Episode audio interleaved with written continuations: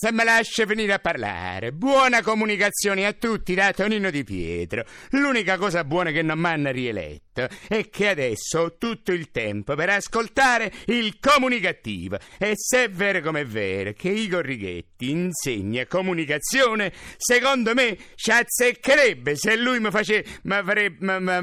mi fa qualche lezione, va bene? E allora buona comunicazione Italia, se è vero come è vero. Il comunicativo. Perché l'ignoranza fa più male della cattiveria. Ideato e condotto da Igor Righetti. Alla fine ci hanno pignorato anche gli occhi. Ci hanno pignorato anche gli occhi. Grazie alla presentazione di Antonio Di Pietro. E già, chi l'ha più visto? Di Pietro. Ecco, ogni volta che dico Di Pietro parte la sigla di chi l'ha visto. Antonio Di Pietro.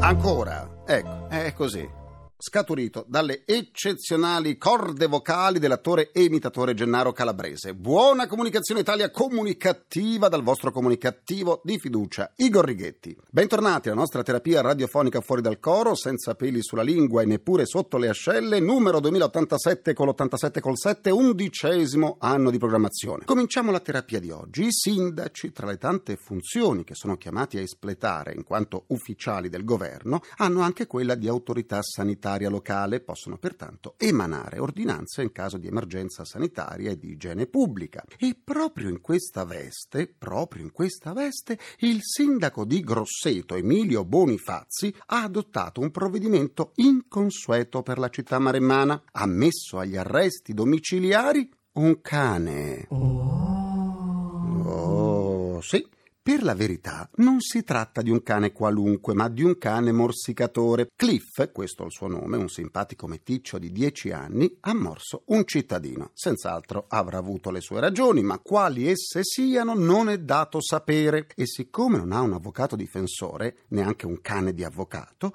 ecco che la condanna è inappellabile per lui e per il suo proprietario. Recita l'ordinanza essendo stato valutato dai veterinari dell'ASL 9 come soggetto a rischio potenziale elevato per l'incolumità pubblica, il sindaco ordina al proprietario la stipula di una polizza assicurativa di responsabilità civile per danni contro terzi causati dal proprio cane, di applicargli sempre guinzaglio e museruola nel caso sia condotto in luoghi aperti al pubblico, di tenere il cane Cliff nel giardino della propria casa e di non non consentire all'animale la possibilità di fuggire e di recare danni a persone o cose. Insomma, il cane Cliff viene posto agli arresti domiciliari, da cui può uscire soltanto se legato e imbavagliato. Eh legato e imbavagliato, eh? Già.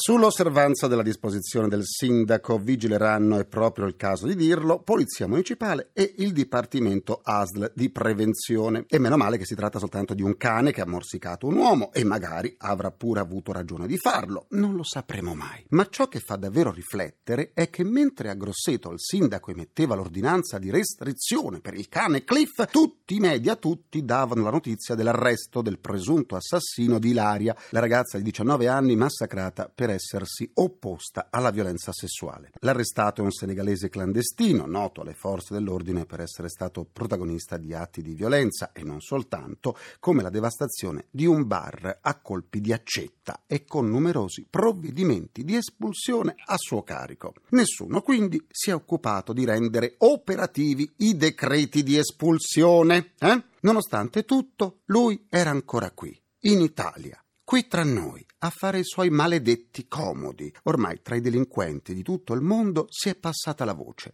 L'Italia viene visto come un paese dove chiunque può fare ciò che vuole, misericordioso e permissivo con chi commette qualunque tipo di reato. Abbiamo le carceri in overbooking, dagli arresti domiciliari fuggono quando vogliono e proprio quando ci si mette la sfortuna, ma proprio quando ci si mette la sfortuna si può venire condannati, ma poi le pene vengono ammorbidite o azzerate dai tanti bonus previsti nel nostro sistema giuridico. Alla fine l'uomo è stato arrestato, ma soltanto grazie alle informazioni della gente del Senegal. Come lui, ma diversi da lui. Ecco, un individuo del genere continuava a circolare, libero, senza guinzaglio né museruola. Pensando al cane Cliff, viene da dire che non c'è proprio giustizia. Forse sarebbero da fare incontrare. Sì, Cliff e questo tizio che si chiama Ablaia, naturalmente a Cliff va tolta la museruola nel caso dovesse venire attaccato. E son parole sante, e son parole sante. Eh, sono parole sante, sì. Continuiamo la terapia, è meglio. Per la prima volta un ministro di colore è entrato a far parte della Repubblica Italiana. Ho detto di colore, avrei dovuto dire nero, perché così vuole essere definita Cecil Kieng, medico oculista italo-congolese. Dentro di me, ha detto, ci sono due paesi, due culture Due, identità. È una dichiarazione la sua che fa ben sperare nell'azione di riappacificazione degli animi, di superamento delle barriere, delle diffidenze causate spesso dalla non conoscenza degli uni verso gli altri. L'immigrazione per l'Italia costituisce una ricchezza, ma anche una serie di problemi non risolti. Non c'è dubbio comunque che già la sua presenza nell'esecutivo abbia un alto valore simbolico, di esempio di integrazione,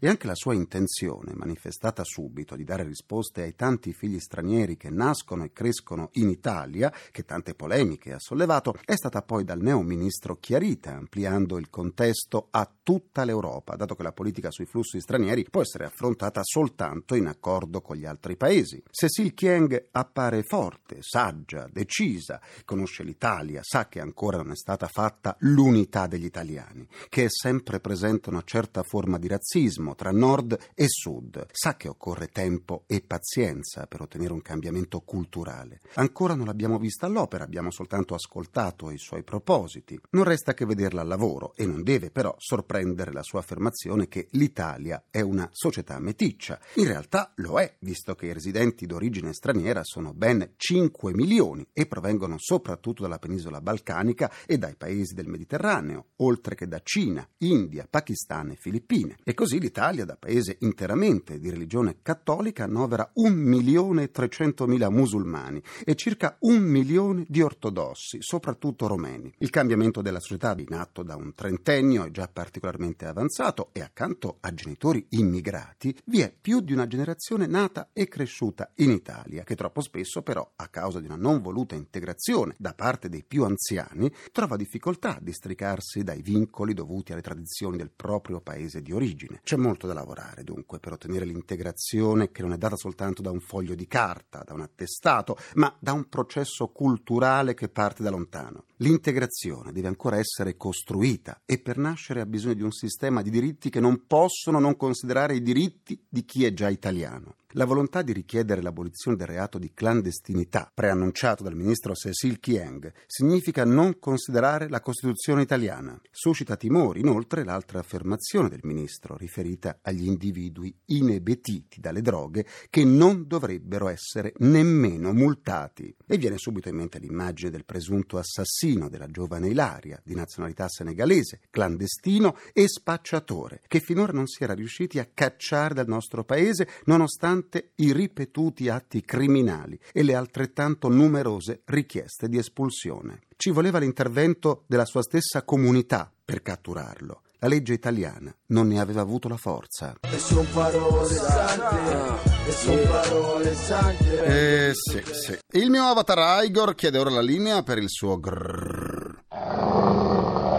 GRC, giornale radio comunicativo.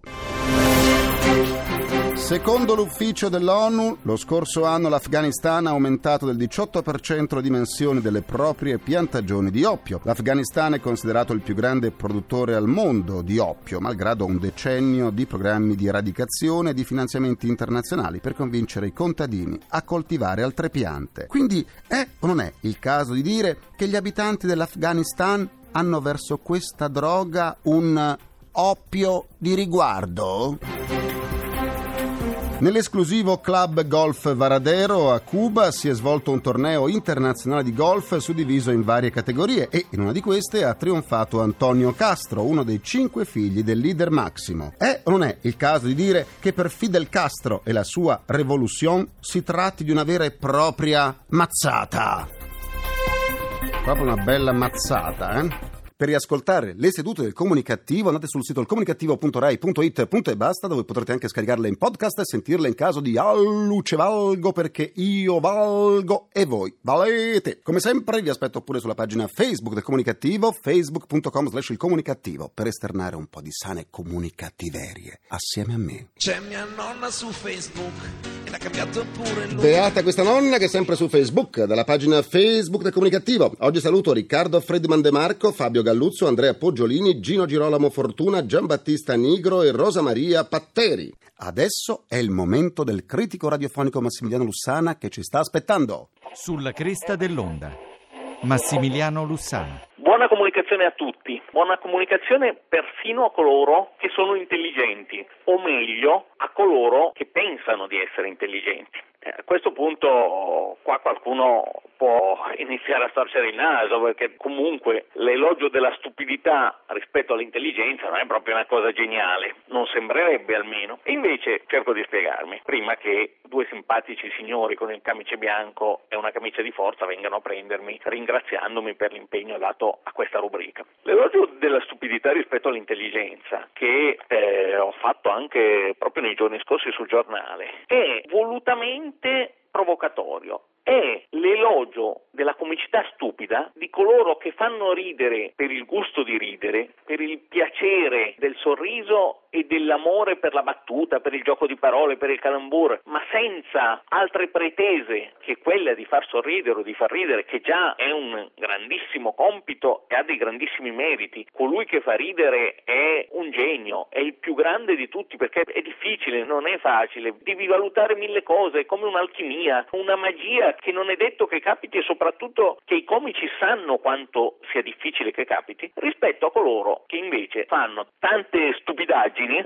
pensando di far ridere con la comicità intelligente. Faccio anche nomi e cognomi. Io vedo ultimamente una eccessiva acquiescenza nei confronti di Elio e le storie tese, cioè qualsiasi cosa fa Elio deve essere geniale per definizione, ma vogliamo dirlo, e lo dico dal punto di vista radiofonico, il resto non mi interessa, dal punto di vista musicale non si discute, ma vogliamo dirlo dal punto di vista radiofonico che per esempio una canzone come la canzone mononota presentata a Sanremo è arrivata seconda con tantissimi voti delle giurie di qualità, gli intellettuali, queste cose, ma non si può ascoltare in radio, che non è da alta rotazione radiofonica che poi credo sia lo scopo di Sanremo, lo scopo non è vincere Sanremo, lo scopo è di andare tanto in radio, poi Mengoni mi può piacere oppure no, ma è andato tanto in radio, quindi stavolta il festival ha colto giusto sul primo posto, non sul secondo. O allo stesso modo anche la trasmissione radiofonica che va su DJ di Elio, allo stesso modo nasceva come cosa rivoluzionaria per destrutturare la radio,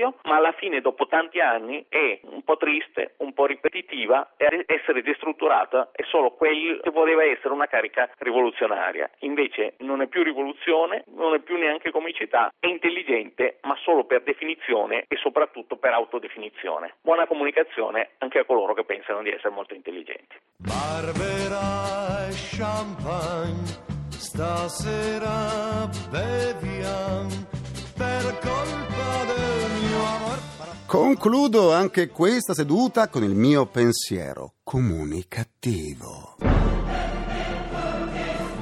A Napoli 50 estremisti della rete studentesca in Global dei giovani universitari hanno causato diversi incidenti con le forze dell'ordine. L'obiettivo di questi contestatori era il neo ministro dell'istruzione Maria Chiara Carrozza che si trovava nel capoluogo campano per alcuni impegni istituzionali. Forse i giovani manifestanti hanno paura di rimanere a piedi. Sarà per questo che avrebbero voluto salire sulla carrozza? Eh, Forse. Ringrazio i miei implacabili complici Vittor Rapi, Walter Ghetti e Carla Pagliai. Un ringraziamento a Francesco Arcuri. Alla console, alla console, Alla console chi c'è? Folletti! Folletti! Ci sono loro, i folletti, assieme ad Antonio Moncelsi. Come abbiamo il presidente napolitano in linea? Che onore, presidente, prego. Carissimo Igor, Igor bella puntata pure oggi, me fatte recriare. Grazie, Presidente, mi fa molto piacere. Ma no, grazie a te. No, no, grazie a lei, Presidente. Sta dritto, grazie a te. Ah. La terapia quotidiana del comunicativo tornerà lunedì, sempre alle 14.44, minuti primi, secondi a nessuno. Buona comunicazione e buon weekend dal vostro portatore strano di comunicattiveria. Igor Righetti, grazie, a lunedì, linea GR1. Il comunicativo. Perché l'ignoranza fa più male della cattiveria. Ideato e condotto da Igor Righetti.